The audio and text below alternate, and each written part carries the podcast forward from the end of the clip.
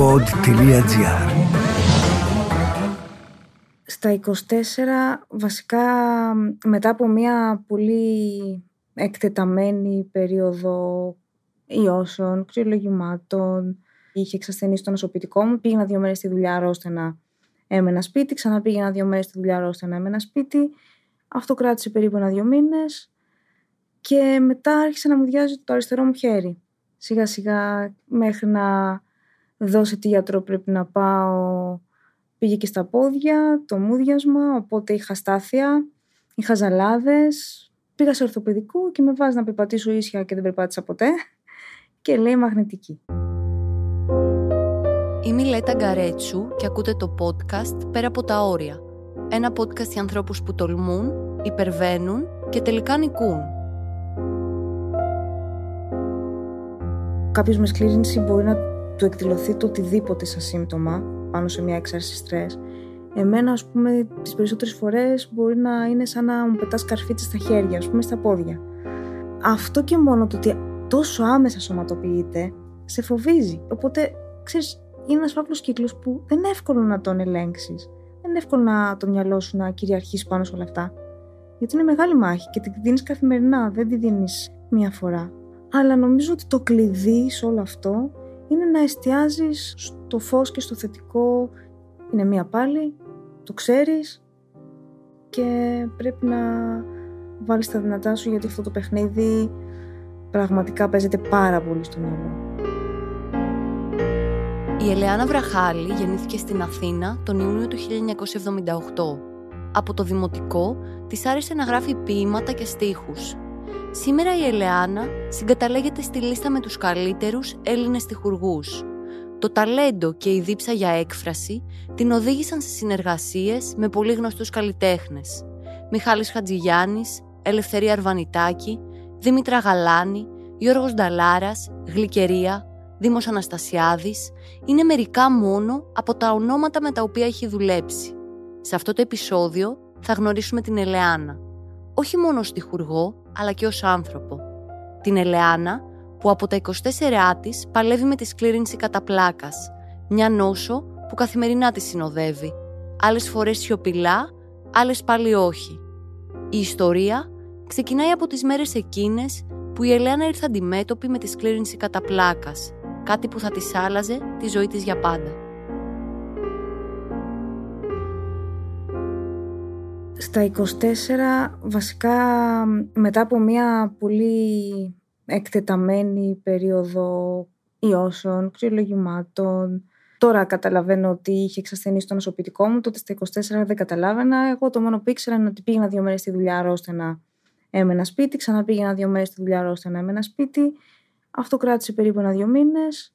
Και μετά άρχισε να μου διάζει το αριστερό μου χέρι. Και ο πρώτος γιατρός που ήρθε σπίτι, ας πούμε, μου λέει είναι ψήξη ως αποτέλεσμα των ιώσεων κτλ μου σύστησε έτσι να κάνω ζεστά μπάνια, το οποίο τελικά αποδείχτηκε ότι ήταν ό,τι χειρότερο γιατί επεκτάθηκε πολύ γρήγορα το πρόβλημα. Ε, στο δεξί χέρι μετά, σιγά σιγά μέχρι να δώσει τι γιατρό πρέπει να πάω, πήγε και στα πόδια, το μούδιασμα, οπότε είχα στάθεια, είχα ζαλάδες, πήγα σε ορθοπαιδικό και με βάζει να περπατήσω ίσια και δεν περπάτησα ποτέ και λέει μαγνητική. Και έτσι ξεκίνησε αυτή η περιπέτεια. Η πρώτη μαγνητική δεν έδειξε τίποτα γιατί τότε δεν ήξεραν και ακριβώς τι ψάχνουν. Ήταν μια ασθένεια πριν 20 χρόνια δηλαδή που τα 24 αυτό ήταν μια ηλικία που αποκλείεται να είναι αυτό. Θα είναι οτιδήποτε άλλο. Έψαχνα λοιπόν κάτι στον εγκέφαλο. Δεν έβρισκα, νοσηλεύτηκα στο υγεία μια εβδομάδα. Τις τρεις πρώτες μέρες έψαχναν, έψαχναν και τελικά ανακάλυψαν τις αιστείες στον Αφιένα και συνειδητοποίησαν ότι είναι σκλήρινση. Τι είναι η σκλήρινση κατά πλάκας, γιατί νομίζω πολλοί κόσμος δεν γνωρίζει τι ακριβώς είναι, ενώ το ακούμε και το ακούμε όλο ένα και συχνότερα, δεν ξέρουμε τι είναι. Είναι μία νευροεκφυλιστική, ας το πούμε, νόσος, που στον καθένα καταρχήν παρουσιάζεται τελείως διαφορετικά. Ο καθένας την περνάει με τελείως διαφορετικό τρόπο. Εμένα ο γιατρός μου είχε πει ότι είναι σαν τακτικό αποτύπωμα. Είναι διαφορετικό για τον καθένα. Είναι ας πούμε, αν σκεφτούμε ότι τα νεύρα μας είναι σαν καλώδια ουσιαστικά φθήρεται το εξωτερικό του καλωδίου. Οπότε οι αιστείες που λέμε είναι κάθε φθορά στο καλώδιο. Οπότε καταλαβαίνει κανείς ότι το από μέσα σειρματάκια στο καλώδιο, όταν είναι εκτεθειμένα, μπορούν να τους συμβεί οτιδήποτε ανα πάσα στιγμή. Είτε με υγρασία, ας πούμε, η ζέστη, το οτιδήποτε να το πυροδοτήσει και να προκαλέσει ένα νευρολογικό θέμα. Το οποίο είναι μόνιμο, οι αιστείες ή μένουν στάσιμες ή εξελίσσονται. Εσύ από τη μέρα της διάγνωσης μέχρι και σήμερα που έχουν περάσει κάποια χρόνια χειροτέρεψες ή είναι μια κατάσταση η οποία έμεινε σταθερή; Εγώ μέσα στα 20 χρόνια ήμουνα σχετικά στάσιμη και είμαι σχετικά στάσιμη, δόξα τω Θεώ. Εστίες βέβαια έκανα κατά καιρούς. Γιατί ξεκινώντας και 20 χρόνια πριν δεν υπήρχαν τα φάρμακα που υπάρχουν τώρα. Οπότε ήταν λίγο πιο εύκολο, αν θες, δηλαδή αν δεν σε πιάνει αυτή η αγωγή, τελείωσε, δεν είχες άλλη επιλογή. Οπότε στίες έκανα κατά καιρούς. Το καλό ήταν όμως ότι δεν χειροτερεύαν και δεν έδιναν συμπτώματα. Δεν έχεις πάντα συμπτώματα. Πώς είναι η ζωή ενός ανθρώπου που έχει σκληρίνηση κατά πλάκας; Είναι πραγματικά τελείως διαφορετικό για τον καθένα, αλλά υπάρχει ένας κοινός παρονομαστής και ο κοινός παρονομαστής είναι ο φόβος, η δυσκολία σε κάποια πράγματα που μέχρι πριν ήταν αυτονόητα. Δηλαδή το να κουράζεσαι πιο εύκολα, να είναι μεγάλη απειλή, ας το πούμε, η πολύ ζέστη και ο ήλιος, το άγχος, το οτιδήποτε πριν ήταν κάτι απλό, κάτι συνηθισμένο, κάτι φυσικό ή για τον κοινό άνθρωπο είναι κάτι φυσικό. Εδώ υπάρχει μια παραπάνω δυσκολία και ένα παραπάνω εμπόδιο και μπορεί να είναι βουνό ας το πούμε, για έναν άνθρωπο με σκλήρινση. Κάποιοι έχουν τεράστιες δυσκολίες γιατί έχουν και κινητικά θέματα. Οπότε αλλάζει ξαφνικά όλη σου η ζωή. Ανατρέπεται. Και σε ήπια μορφή όμως να το έχεις, πάλι η ζωή σου δεν είναι όπως ήταν πριν. Σε κανένα σημείο. Υπάρχει ο φόβος. Δηλαδή, ξυπνάς κάθε πρωί και λες: Όχι, έχω ένα μικρό πονοκέφαλο, ένα μικρό πόνο στο χέρι, λες να χειροτερεύω, ή προσπαθείς να κρατιέσαι ήρεμη και να μην σκέφτεσαι το ενδεχόμενο ότι κάτι μπορεί να πάει χειρότερα. αυτό το εννοείται το προσπαθείς γιατί το παραμικρό εννοείται ότι σου πάει το μυαλό εκεί. Είναι το πρώτο που θα σκεφτείς. Εγώ προσπαθώ να μην το σκέφτομαι. Δηλαδή άμα ξυπνήσω και είναι μουδιασμένο το χέρι μου, το πρώτο πράγμα που θα κάνω θα είναι να προσπαθήσω να το ξεμουδιάσω και μετά να σκεφτώ ότι μπορεί να είναι αυτό. Είναι πολύ εύκολο όμως να συμβεί και αντίστροφα. Η γυναίκα που έχω απέναντί μου παλεύει καθημερινά με μια κατάσταση που μπορεί να χειροτερέψει από τη μία στιγμή στην άλλη. Παρ' όλα αυτά, δεν έχει επιτρέψει ποτέ στον εαυτό της να το βάλει κάτω. Αντιθέτως, προοδεύει διαρκώς τη δουλειά της. Θέλω να μάθω πώς ξεκίνησε η καριέρα της ως τυχουργός και πώς έφτασε εδώ που είναι σήμερα.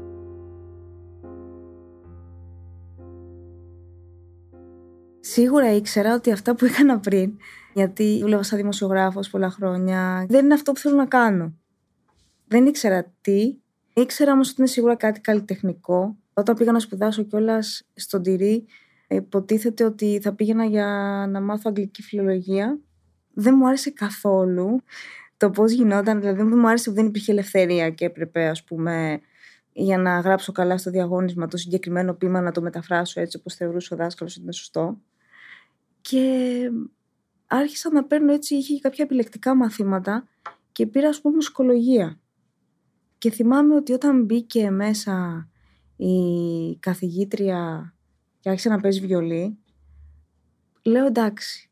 Και κρυφά αλλάζω το major στον τυρί και κάνω μουσικολογία και το έκανα double major με ψυχολογία. Και εκεί ήμουνα πιο εγώ, ας πούμε. Ήξερα λοιπόν ότι κάτι άλλο θέλω να κάνω. Για μένα η στίχη ήταν κάτι που ήταν το τετράδιο που πάντα σαν ημερολόγιο το γράφουμε με πείματα κτλ. κτλ.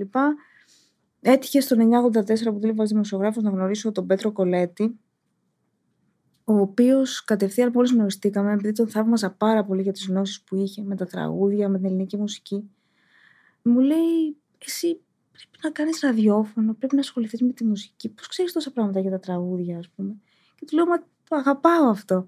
Μ' αρέσει.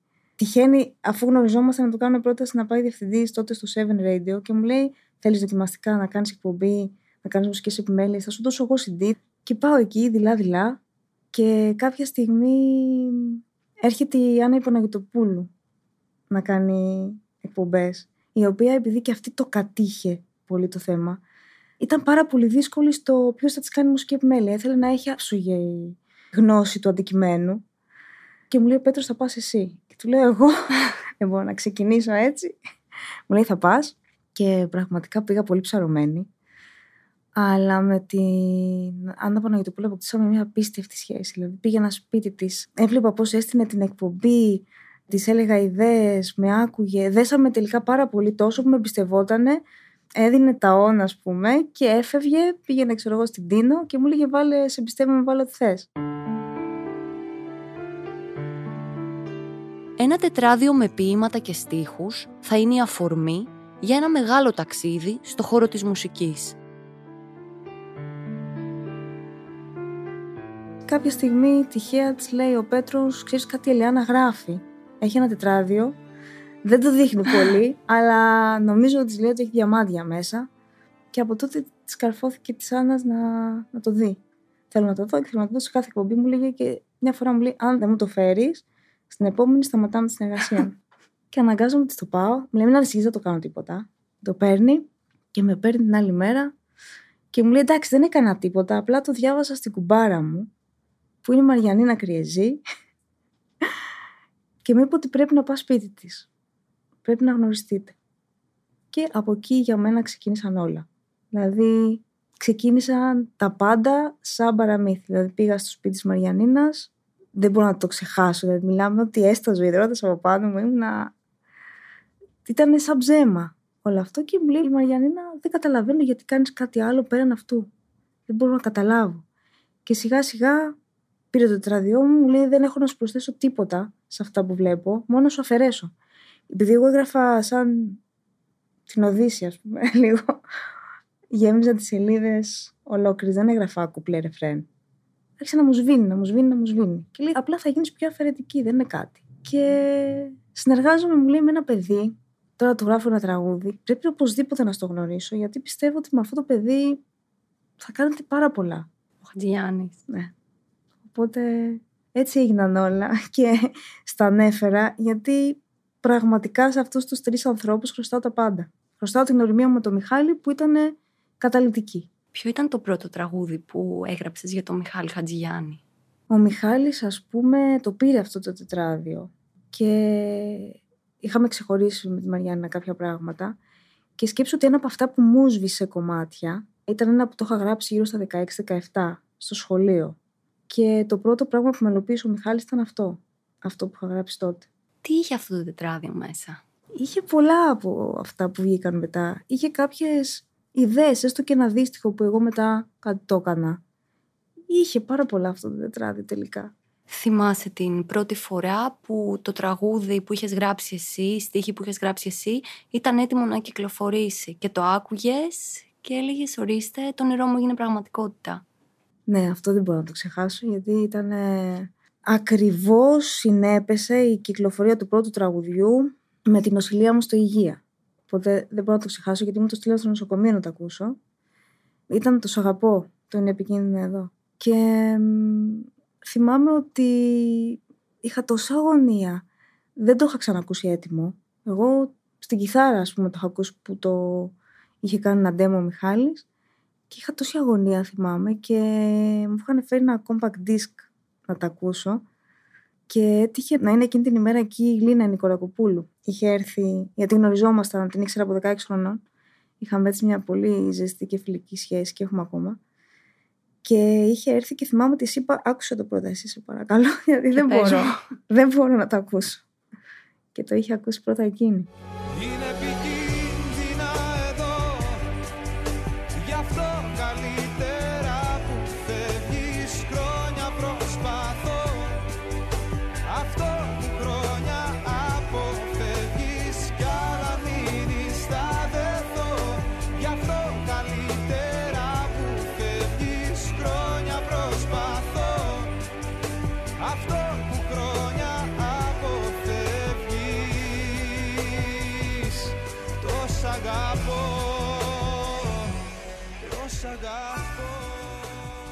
Μετά πώς εξελίχθηκε όλο αυτό, πώς ήρθαν οι επόμενες συνεργασίες και πώς κατάφερες να εδραιωθείς.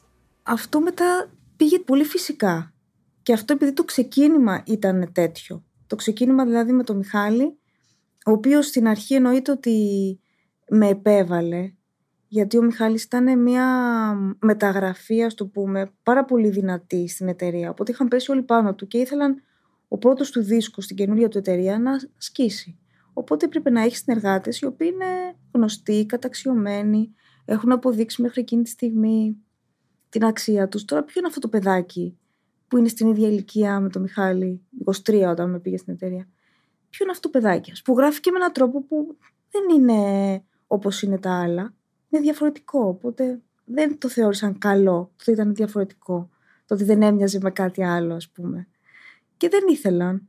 Και ο Μιχάλης ουσιαστικά με επέβαλε η σκληρίνση κατά πλάκας και το γεγονός ότι συνέπεσαν αυτά τα δύο, ουσιαστικά όταν άρχισες να ασχολείσαι σοβαρά επαγγελματικά με αυτό, έπαιξε ρόλο ως πηγή έμπνευσης; Σίγουρα οτιδήποτε βιώνεις, οποιοδήποτε βίωμα γίνεται πηγή έμπνευσης και πυροδοτεί πράγματα. Δεν το συζητάω.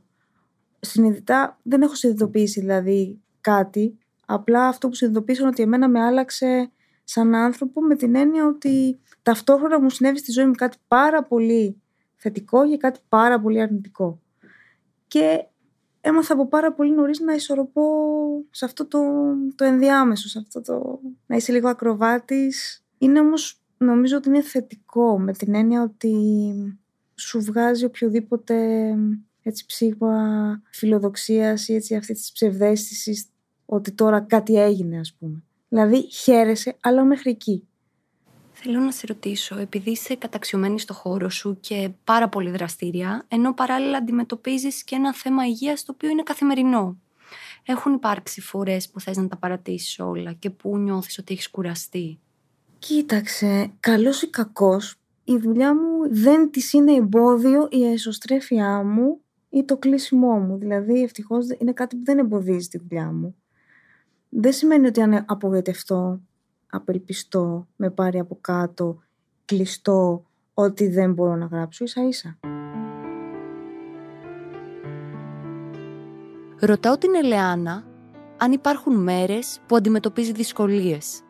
Αν έχει εξάρσεις που της δημιουργούν προβλήματα στην καθημερινότητα, αλλά και στην ψυχολογία της. Εντάξει, στην καθημερινότητα εκ των πραγμάτων ναι, δυσκολεύεσαι. Δηλαδή, λίγο να ζεστάνει παραπάνω καιρός. Αμέσως ξέρεις ότι περιορίζονται και τα πράγματα που, που μπορείς να κάνεις, ας πούμε. Είναι πολύ μεγάλη κούραση. Αν ξυπνήσεις μια μέρα με πονοκέφαλο, εννοείται δεν μπορείς να. Γιατί ο πονοκέφαλος δεν είναι παίρνω να τυπώνει και μου περνάει. Όταν έρχεται, έρχεται. Οπότε ξέρεις ότι για μια μέρα τουλάχιστον είσαι off. Αυτό και όλες είναι ένα θέμα στο να προγραμματίσεις και πράγματα. Δεν είναι τόσο εύκολο. Είσαι πάντα, ξέρεις, το περίπου και με το πίσω μέρος του μυαλού σου, ξέρεις, να είμαι εκείνη την περίοδο καλά, ας πούμε, εκείνη την ημέρα, οκ. Τώρα ψυχολογικά σίγουρα θα υπάρχουν και μέρες που πέφτεις. Και φυσικά όταν έχεις και κάτι που έχει σωματοποιηθεί, εννοείται ότι είναι και πιο εύκολο να σε πάρει από κάτω. Δηλαδή, Καταρχήν, το ότι στο παραμικρό στρες μπορεί ας πούμε να κάποιος με σκλήρινση μπορεί να του εκδηλωθεί το οτιδήποτε σαν σύμπτωμα πάνω σε μια έξαρση στρες. Εμένα ας πούμε τις περισσότερες φορές μπορεί να είναι σαν να μου πετάς καρφίτσες στα χέρια, ας πούμε στα πόδια. Αυτό και μόνο το ότι τόσο άμεσα σωματοποιείται σε φοβίζει. Δηλαδή φοβάσαι να αγχωθείς. Λες τώρα αν στρεσαριστώ θα γίνει αυτό και οπότε ξέρεις είναι ένας φαύλος κύκλος που δεν είναι εύκολο να τον ελέγξεις. Δεν είναι εύκολο να το μυαλό σου να κυριαρχήσει πάνω σε όλα αυτά. Γιατί είναι μεγάλη μάχη και τη δίνεις καθημερινά. Δεν τη δίνεις ε, μία φορά. Κάθε μέρα. Και φυσικά θα σε πάρει από κάτω. Εννοείται. Δεν γίνεται, άνθρωποι είμαστε. Αλλά νομίζω ότι το κλειδί σε όλο αυτό είναι να εστιάζεις στο φως και στο θετικό και μόνο έτσι ξεπερνιέται. Αλλιώς δεν ε, είναι μία πάλι, το ξέρεις, και πρέπει να βάλεις τα δυνατά σου γιατί στο μυαλό είναι όλα. Δηλαδή αυτό το παιχνίδι πραγματικά παίζεται πάρα πολύ στο μυαλό. Σε όλη αυτή την πορεία, από τα 24 σου μέχρι και σήμερα, ποια ήταν η φορά που ένιωσες ότι ξεπερνάς τα προσωπικά σου όρια; Ήτανε στο κομμάτι το επαγγελματικό ή ήτανε στο κομμάτι με τις κλίνεις κατά πλάκας. Νομίζω ότι και μόνο που ζεις από τα 24 με κάτι το οποίο είναι μια οριακή κατάσταση ε, και έρχεται στη ζωή σου για να μείνει, αυτόματα τα ξεπερνάς παντού. Δηλαδή αλλιώς διαχειρίζεσαι τα πάντα και τα θέματα της δουλειάς. και τα θέματα... Δηλαδή μαθαίνεις να ξεπερνάς τα όρια σου γιατί αλλιώς δεν γίνεται. Σιγά σιγά μαθαίνεις κιόλας να μην σε νοιάζει και τόσο. Αυτά που μπορεί να σε πλήγωναν σε επαγγελματικό επίπεδο πρέπει να σιγά σιγά να μαθαίνεις να διώχνεις την τοξικότητα νομίζω. Από πάνω στο να μην χρειαστεί να, μην χρειαστεί να φτάσεις δηλαδή στα όρια άλλη φορά. Δηλαδή φτάνει. Έχεις αλλάξει οπτική σε πολλά πράγματα λόγω του, του θέματος υγείας; Βέβαια. Και προσπαθώ συνέχεια να αλλάζω γιατί δεν γίνεται. Και δεν το έκανα και αυτόματα. Μου πήρε πάρα πολύ χρόνο. Δηλαδή μπορεί να το έπαθα αυτό πριν 20. Αλλά αν έβλεπες τη ζωή μου και πριν 10 χρόνια είχε άλλη οπτική. Τώρα έχει άλλη. Δηλαδή τώρα δεν είμαι τόσο ελαστική. Είμαι πολύ πιο αυστηρή με το τι περιθώρια δίνω σε κάποιον να με επηρεάσει. Δεν ήμουνα τόσο. Με διαπερνούσαν πιο εύκολα τα πράγματα παλιότερα.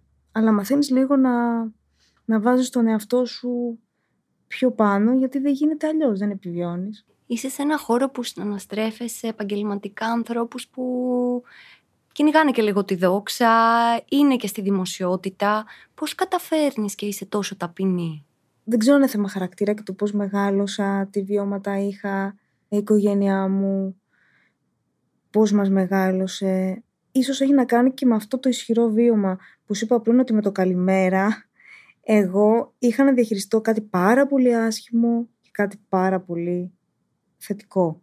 Το οποίο τότε το μέγεθός του ήταν τεράστιο. Δηλαδή με το που έγινα καλά ας πούμε ένα χρόνο μετά και μπόρεσα να βγω. Είχε πια ο Μιχάλης γίνει από το συνομήλικο παιδί που ήμασταν, ας πούμε, που ξεκινήσαμε μαζί, ήταν ένα σταρ πια, που κυκλοφορούσε και τον ε, γνώρισαν παντού, που γέμιζε, γέμιζε θέατρα, είχε αρχίσει και γέμιζε στάδια. Και άρχισα να ζω μια κατάσταση εξωπραγματική, η οποία όμως είχε ως αντίβαρο αυτό που είχα ζήσει και έλεγα ότι οκ, πρέπει να το χαρώ στο έπακρο, χωρίς όμως να ξεφύγω από κανένα, δηλαδή δεν είχα την ψευδέστηση. Σε βοήθησε να απομυθοποιήσεις καταστάσεις. Ναι, φεύγει όλο αυτό το κομμάτι της ψευδέστησης, της δόξας, της φιλοδοξίας, όλο αυτό το κομμάτι Φεύγει. Ισχύει δηλαδή αυτό που λένε ότι όταν περνάς κάτι δύσκολο, κυρίως θέματα υγείας, λες μετά ε, δεν θα κάτσω να ασχοληθώ με μικροπράγματα. Αυτό ισχύει σίγουρα. Αλλά εκείνο που σου συμβαίνει πραγματικά όταν, ας πούμε, βλέπεις το μέγεθος της επιτυχίας. Γιατί τότε ήταν και αλλιώς τα πράγματα. Δηλαδή, πουλούσες δίσκους, γινόντουσαν απονομές τριπλά πλατινένιο, τετραπλά. Δηλαδή, νούμερα τώρα αδιανόητα. Αυτό όμως το κομμάτι φυσικά δεν ήταν για μένα κάτι μικρό. Αλλά ήταν τεράστιο. Αλλά ήταν αυτό που είναι. Δεν το άφηνα να είναι κάτι παραπάνω. Δηλαδή, να είναι μια μια ψευδέστηση, ας το πούμε. Γιατί βλέπω πάρα πολλούς τη χρησιμοποιώ αυτή τη λέξη, γιατί βλέπω ότι αυτό συμβαίνει. Δηλαδή σου δημιουργεί μία ψευδή εικόνα ότι ξέρεις κάτι είσαι αθάνατος, ατρόμητος, μπορείς να κάνεις τα πάντα, μπορεί να εκμεταλλευτείς τους πάντες, μπορείς να μιλήσεις όπως θέλεις τον καθένα γιατί το έχεις κερδίσει. Δεν είναι έτσι. Αυτό είναι ψευδές. Και αυτό εγώ δεν το είχα. Γιατί συνέβη αυτό που συνέβη. Νομίζω ότι εσύ βίωσες αυτό την πολύ λεπτή γραμμή που λέμε ότι από τη μια μέρα στην άλλη. Τη μια μέρα είμαι καλά και ναι. την άλλη μέρα ξαφνικά όλα ανατρέπονται και βρίσκομαι στο κρεβάτι του νοσοκομείου. Ναι, ναι. Αυτό έχει το καλό και το κακό. Το κακό είναι ότι σου δημιουργεί ένα φόβο γιατί πάντα θα υπάρχει στο πίσω μέρος του μυαλού ότι αυτό το ανα πάσα στιγμή και θα σε τρομάζει. Απ' την άλλη όμως έχει και κάτι θετικό. Το ότι σε μαθαίνει όσο δουλεύεις τον εαυτό σου και κάνεις ας πούμε τις ψυχοθεραπείες σου σε μαθαίνει ότι πρέπει να ζεις τη στιγμή. Αυτό το οποίο εννοείται ότι δεν το έχουμε, δεν το έχουμε εύκολα. Είναι μεγάλη κατάκτηση να συμβεί αυτό. Δηλαδή να ξυπνήσεις το πρωί και να πεις είμαι τέλεια μόνο και μόνο επειδή μπορώ να απολαύσω τον καφέ μου, είναι καλά οι δικοί μου άνθρωποι. Δηλαδή αυτό, να κοιτάξεις ας πούμε γύρω σου και να πεις τι ωραία μέρα. Αυτό δεν συμβαίνει. Εγώ σε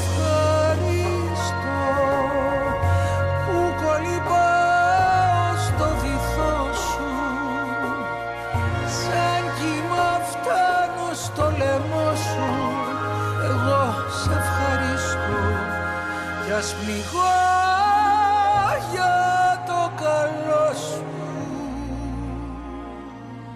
ξέρεις εσύ αν η κατάσταση είναι στάσιμη, ζεις πάντοτε με το άγχος ότι μπορεί ανα πάσα στιγμή να έχεις μία έξαρση ή να χειροτερέψεις η κατάστασή σου. Κοίταξε, είναι κάτι το οποίο δεν μπορεί να έρθει κανείς να σου πει ότι τώρα σταθεροποιήθηκες και σε καλά. Δεν γίνεται. Είναι κάτι το οποίο υπάρχει. Δεν ξέρεις αν θα επιδεινωθεί, δεν ξέρεις πώς θα εξελιχθεί, δεν ξέρεις αν θα συνεχίσουν να σε πιάνουν τα φάρμακα ή θα υπάρχουν παρενέργειες δεν ξέρεις τίποτα. Είσαι εκεί και παλεύεις με το άγνωστο. Δεν υπάρχει είσαι στάσιμος και είσαι καλά. Είσαι καλά όσο είσαι καλά. Οπότε υπάρχει πάντα αυτό. Γι' αυτό είναι ένας διαρκής αγώνας που πρέπει να αγαπήσεις τον εαυτό σου και να κάνεις πράγματα για τον εαυτό σου. Δηλαδή, νομίζω ότι από εμάς εξαρτάται κατά πολύ αυτό. Και από ένα καλό γιατρό σίγουρα. Γιατί το βλέπω και σε ασθενείς άλλους που μιλάω και με την εταιρεία σκλήρινσης και έχω μια πολύ καλή σχέση και μου λένε περιστατικά και μου στέλνουν στα social παιδιά, πολύ νέα παιδιά πια δυστυχώς. Δηλαδή έχει πέσει τραγικά το όριο ηλικίας. Και μου στέλνουν μηνύματα σε πανικό, ας πούμε, στο τι να κάνω. Και, και τους λέω ότι είναι πάρα πάρα πάρα πολύ σημαντικό το να έχεις μια θετική ψυχολογία και ένα πάρα πολύ καλό γιατρό. Γιατί τους πανικοβάλλουν, δεν είναι συνεννοήσιμοι, δεν ασχολούνται στους ανθρώπους που τώρα μπαίνουν σε αυτό το ταξίδι και που πιθανόν να δούνε και να ακούσουν αυτό το επεισόδιο οι οποίοι είναι ξέρεις, στο πρώτο σοκ, στο αμήχανο αυτό πρώτο σοκ του πρώτου καιρού. Τι θα τους έλεγες ότι πρέπει να κάνουν για να βρουν τη δύναμη και να σηκωθούν ξανά και να συνεχίσουν; Θα τους έλεγα καταρχήν να βρουν ένα πραγματικά καλό γιατρό. Γιατί εμένα μέσωσε η γιατρός μου, την έχω 20 χρόνια και γενικά δύο-τρεις άνθρωποι που είναι δίπλα μου, γιατροί μου δηλαδή, που τους έχω πάρα πολλά χρόνια, πραγματικά με έχουν σώσει. Γιατί πρέπει να ξέρει και ο άλλος να αντιμετωπίσει τον πανικό σου. Δεν είναι μόνο να σου κάνει σωστή διάγνωση και σωστή θεραπεία, που είναι το παν. Αλλά πρέπει να έχει και έναν τρόπο προσέγγισης που δεν θα επιδεινώσει τον πανικό. Δεν θα τον διωγγώσει. Θα τον κατευνάσει. Θα σε καθισχάσει. Οπότε το θεωρώ πάρα πάρα πολύ σημαντικό. Και η ψυχοθεραπεία είναι σημαντική, γιατί μία από τις πιο σημαντικές παρενέργειες είναι η κατάθλιψη, η κυκλοθυμία και είναι οι παρενέργειες της ασθένειας. Δεν είναι κάτι που το παθαίνεις επειδή απλά το άκουσες και στενοχωρήθηκες. Η διαταραχή της ερωτονίνης και ορμονικές διαταραχές υπάρχουν και των φαρμάκων. Οπότε δεν είναι κακό ένας άνθρωπος να ζητήσει βοήθεια. Υπάρχει ελληνική εταιρεία σκληρίνησης Γενικά νομίζω ότι είναι πολύ σημαντικό να ζητήσει βοήθεια και να μην έχει πανικό γιατί ο πανικός θα τα κάνει όλα χειρότερα. Είναι στο μυαλό μας το περισσότερο από αυτό και να μην αργήσει πολύ να... Το 24ωρο δηλαδή έχει σημασία στα αρχή. Η σκλήνηση κατά πλάκας είναι λίγο αυτό το ότι όταν δεν περνάμε καλά και δεν κάνουμε αυτό που θέλουμε, αποτυπώνεται και βγαίνει και σωματικά. Ναι, εννοείται. Σε οτιδήποτε καταπιεζόμαστε, σε οτιδήποτε είμαστε ενοχικοί και δεν μπορούμε να πούμε όχι. Εγώ το είχα πάρα πολύ αυτό. Δηλαδή καταπιεζόμουν πάρα πολύ να κάνω πράγματα που δεν ήθελα με τίποτα. Σημαντικά και ασήμαντα. Γιατί δεν μπορούσα να πω όχι δίνουμε πάρα πολύ χώρο στην τοξικότητα και γενικότερα υπάρχει ένα πολύ συρρυκνωμένο εγώ. Είναι πάντα διαθέσιμο και πάντα πολύ εύκολο να το διαπεράσει το οτιδήποτε και αυτό δεν είναι καλό. Πρέπει λίγο να, λίγο να διωγγωθεί τόσο όσο, να έρθει στα φυσιολογικά του, γιατί αλλιώς δεν, ε, δεν τη βγάζεις. Επειδή είσαι μια γυναίκα που παλεύει για χρόνια καθημερινά, κλείνοντας, ποιο έτσι μήνυμα θα έστελνε σε ανθρώπους που δίνουν τη δική τους μάχη και αυτή τη στιγμή τα βλέπουν όλα μαύρα; Καταρχήν, θα έλεγα αυτό που σου είπα και πριν, ότι πρέπει να αναζητήσουν τους σωστούς ανθρώπους σε αυτό που τους απασχολεί άμεσα, που είναι το ιατρικό κομμάτι. Και κατά δεύτερον, σε όσους θα τους βοηθήσουν ψυχολογικά. Πέρα από φίλους, πέρα από γονείς, που και οι γονείς πρέπει να εκπαιδευτούν στο πώς θα αντιμετωπίσουν αν μιλάμε για νέα παιδιά. Γιατί ο πανικός του γονιού περνάει στο παιδί. Οπότε είναι πάρα πολύ σημαντικό το πώς γίνεται η προσέγγιση. Να αναζητήσουν βοήθεια, δηλαδή να, να ζητήσουν βοήθεια. Και να μην διστάσουν να απομακρύνουν ανθρώπους που τους κάνουν κακό. Γιατί ακόμα και ο άνθρωπος που θα σε κοιτάξει με, με ήκτο θα σου κάνει κακό. Γιατί δεν υπάρχει τίποτα. Όταν δεν αντιμετωπίζεις τον εαυτό σου με μιζέρια, απαγορεύεται. Πρέπει να απαγορεύσεις τον άλλον να σε αντιμετωπίσει έτσι. Το απαγορεύεις με τη στάση σου, με τη δική σου ψυχολογία. Γι' αυτό είναι καθαρά θέμα ψυχολογίας και μυαλού και, και θέλει την κατάλληλη στήριξη για να μπορέσεις να, να σταθείς πραγματικά στα πόδια σου και να τα αντιμετωπίσεις όλα αυτά που δεν είναι εύκολα. Αλλά όταν χρειάζεται βοήθεια πρέπει να τη ζητάς. Σε ευχαριστώ πάρα πολύ. Και εγώ σε ευχαριστώ. Αυτή ήταν η ιστορία της Ελεάνας Βραχάλη μιας γυναίκας που δεν το βάζει ποτέ κάτω. Μιας γυναίκας που αποδεικνύει ότι αν υπάρχει επιμονή και θέληση, μπορούμε να καταφέρουμε τα πάντα. Ακούσατε το πέρα από τα όρια. Μια παραγωγή του pod.gr. Αναζητήστε τα podcast που σας ενδιαφέρουν στο pod.gr, Spotify, Apple Podcast, Google Podcast ή σε όποια άλλη εφαρμογή ακούτε podcast από το κινητό σας. Ευχαριστώ πολύ τον Γιώργο Βαβανό για την ηχοληψία και το μοντάζ.